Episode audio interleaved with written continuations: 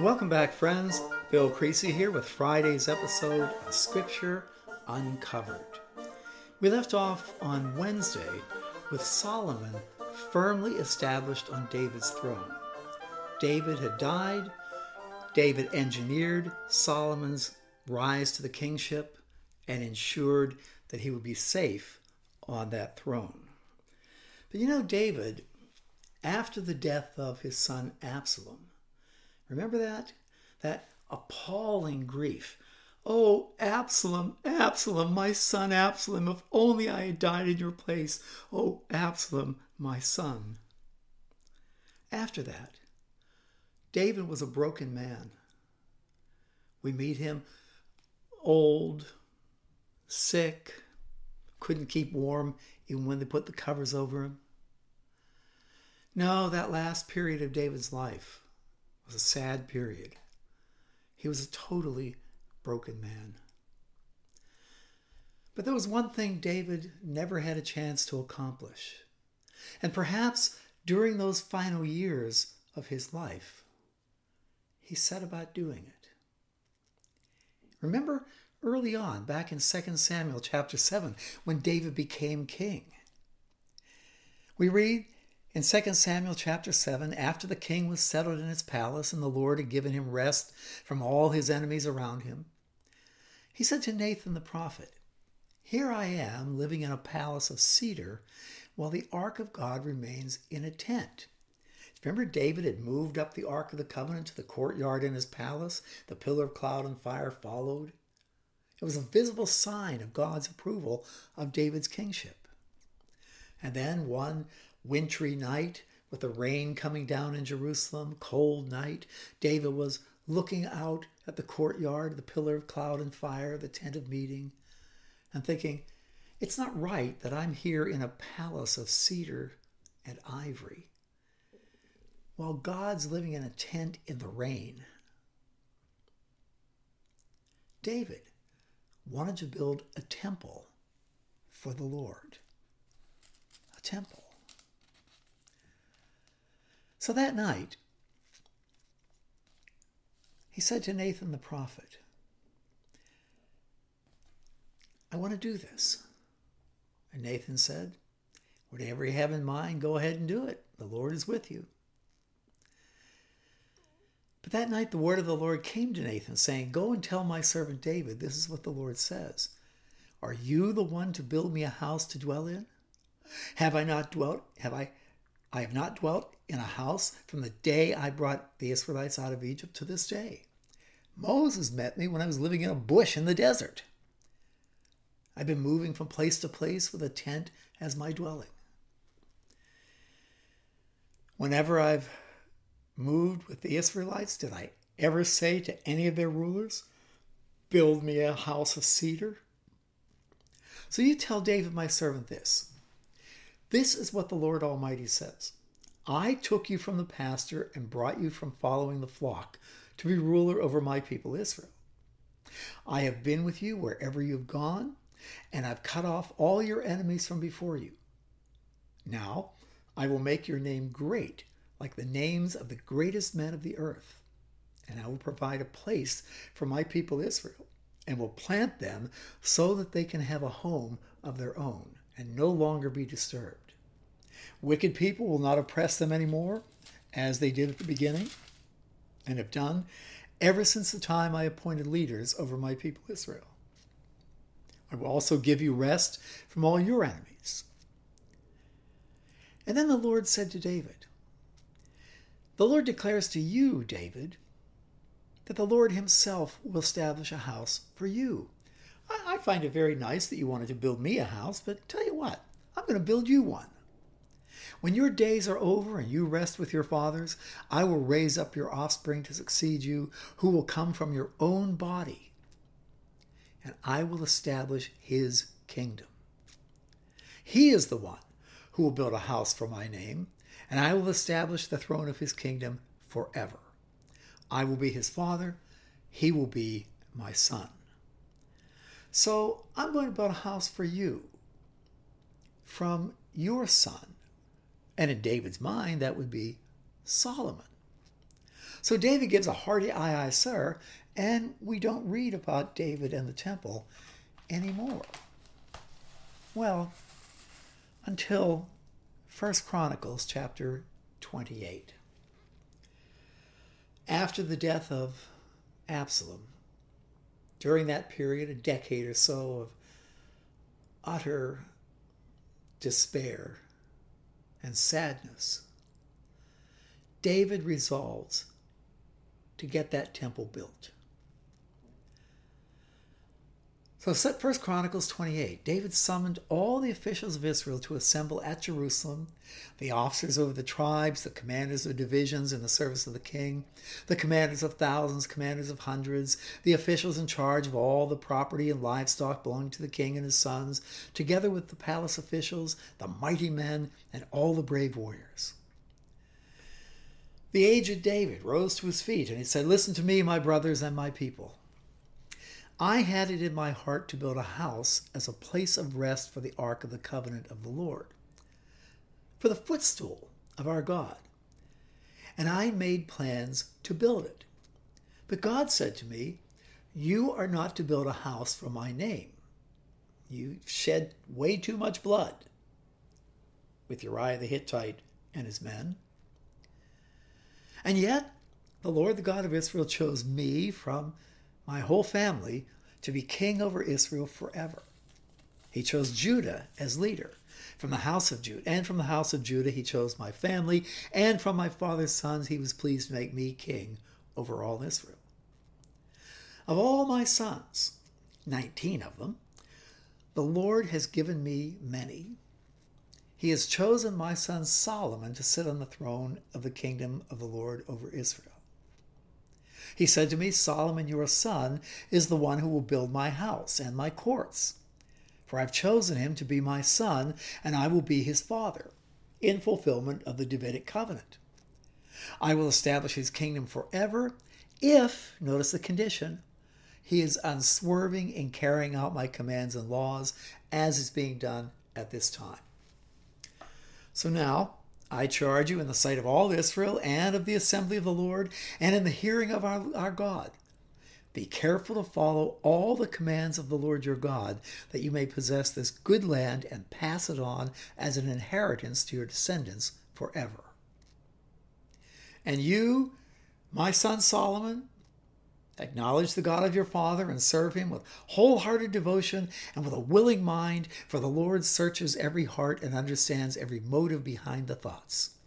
If you seek him, he will be found by you. But if you forsake him, he will reject you forever. So consider now, for the Lord has chosen you to build a temple as a sanctuary. Be strong and do the work. So notice David is standing in front of all the brave warriors, all the important people of the land. Solomon is standing next to him, and David gives this speech I had in my heart to build a temple. God told me no, but my son will build it.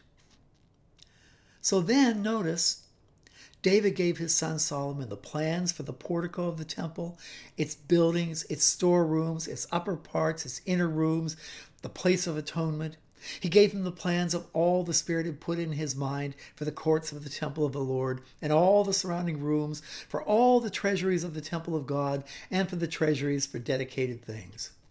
He gave him instructions for the divisions of priests and Levites, and for all the work of serving in the temple of the Lord, as well as for all the articles to be used in its service.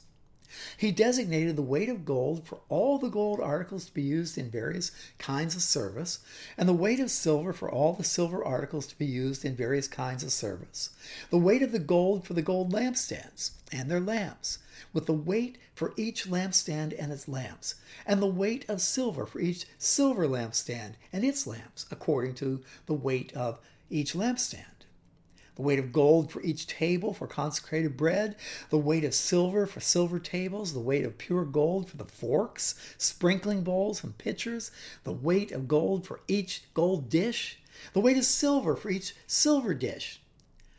Now get this David could not build the temple. God told him no, but your son Solomon will. And yet David in this last decade of his life, drew up the blueprints for the temple. He had all the plans for it right there. He knew all the articles that would go in the temple, the weight of the gold, everything, and he put aside the resources to get all that done. David designed that temple, funded that temple, and David took all the Levites, the tribe of Levi, the priests, and organized them into 24 divisions to serve in rotation at the temple. The musicians, the singers, and all the rest. David even wrote the songs that would be sung. 73 of the 150 psalms are attributed to David. This is what David spent the last decade of his life doing. We read in 1 Chronicles 28, verse 19, All this, David said, I have in writing from the hand of the Lord upon me, and he gave me understanding in all the details of the plans. So he said to Solomon, Be strong and courageous and do the work. Do not be afraid or discouraged. Because you can imagine the look on Solomon's face. Did Solomon know his father David was doing all this? Solomon's king or going to be king. Huh. Don't be afraid. Solomon's looking at his feet.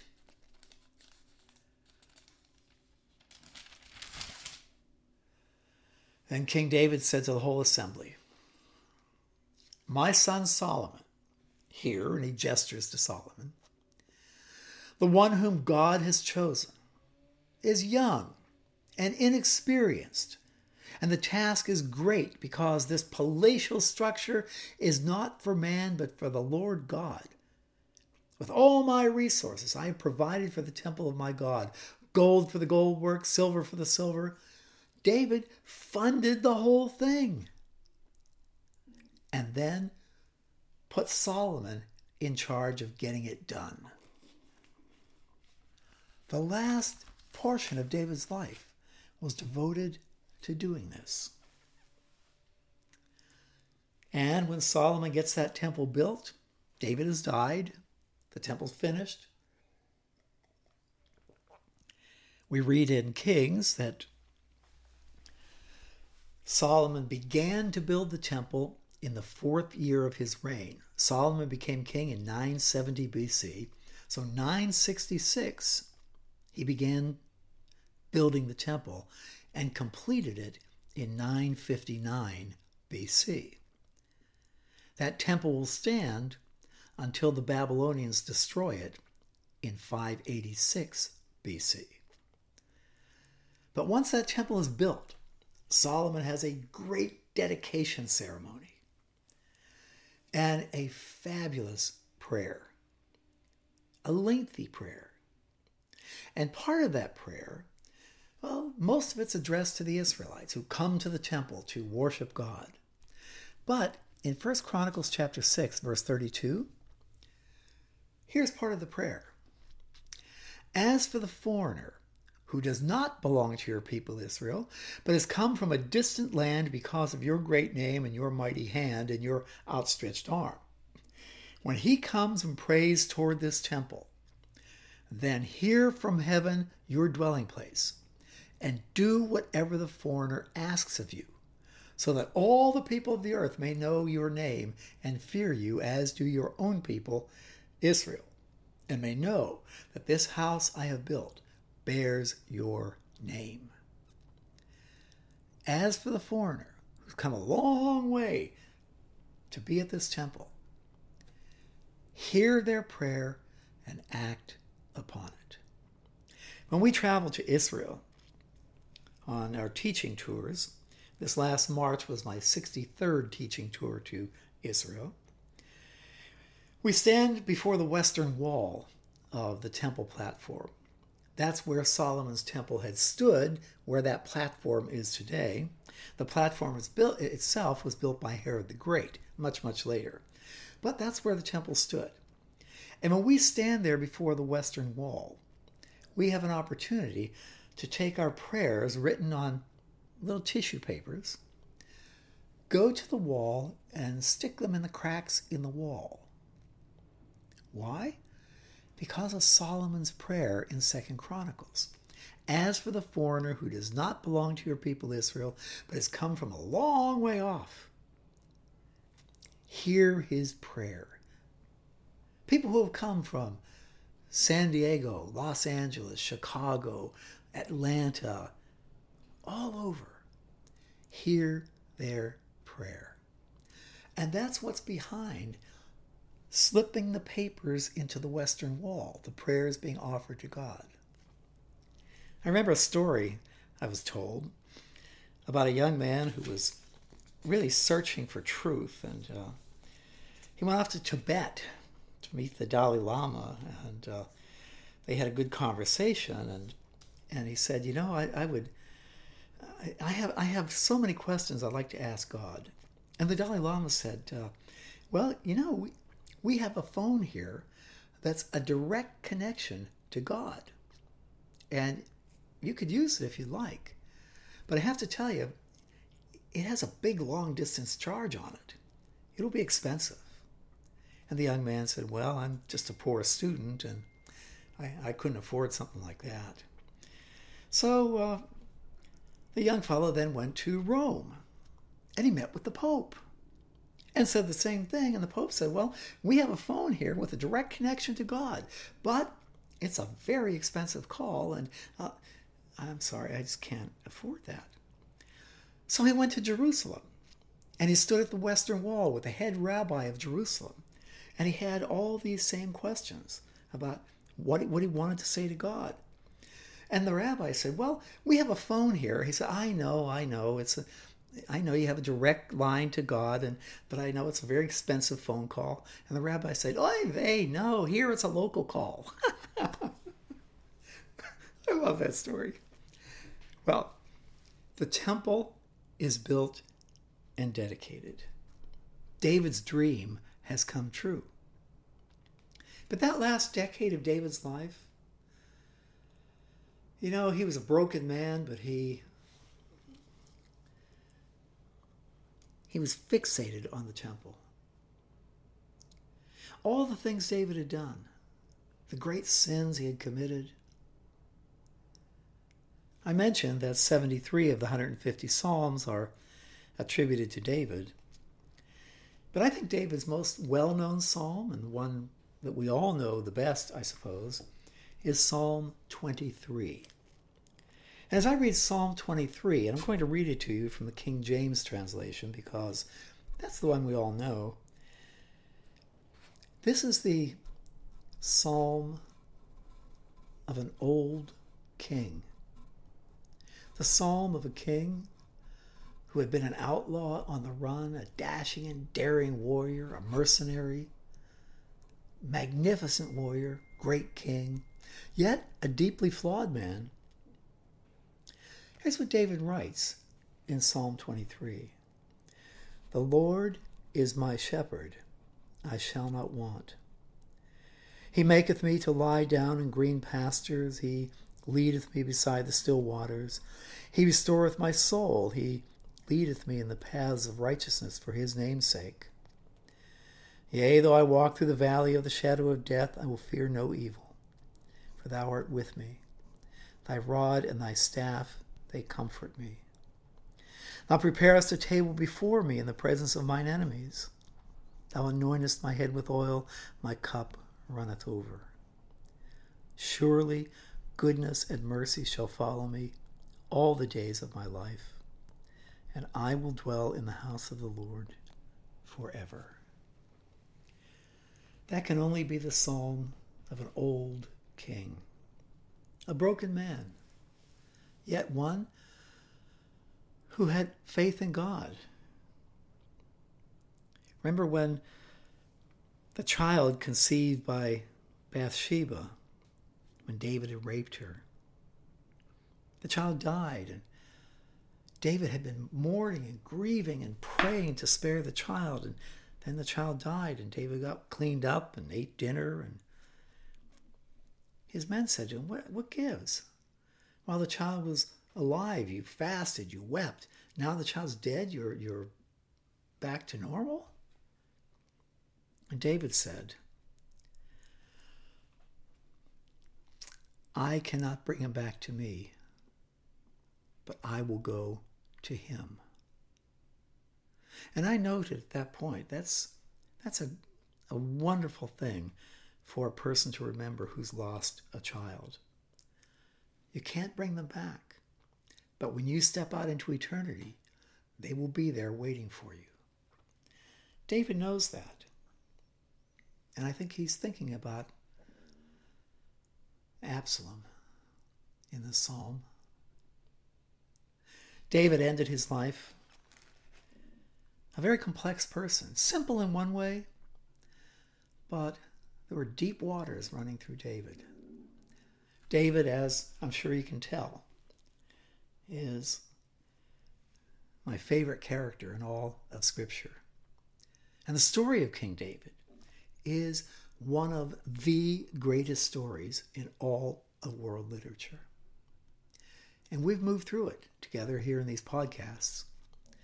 So next week, I'd like to do something special. We're coming up on the week before Christmas, and uh, I would like to give you as a podcast for next week the Christmas story, something I recorded uh, some time ago in a live class, and um, it'll be my Christmas gift to all of you. So thank you for being here. Thank you for being with me three times a week here on the podcast. Thank you for coming to logosbiblestudy.com and and uh, we have some big things happening on on the website coming up for this uh, new year, and I'll fill you in on that as we go. Uh, we have the, all the courses, every single book in the Bible, including the Deuterocanonical books, will be available on logosbiblestudy.com, completely open. You can take any course that you want at any time, and uh, this is going to be a big move for us coming into 2021. So please keep me in your prayers, and uh, I'll be back with you next week with the story of Christmas. Bye bye now.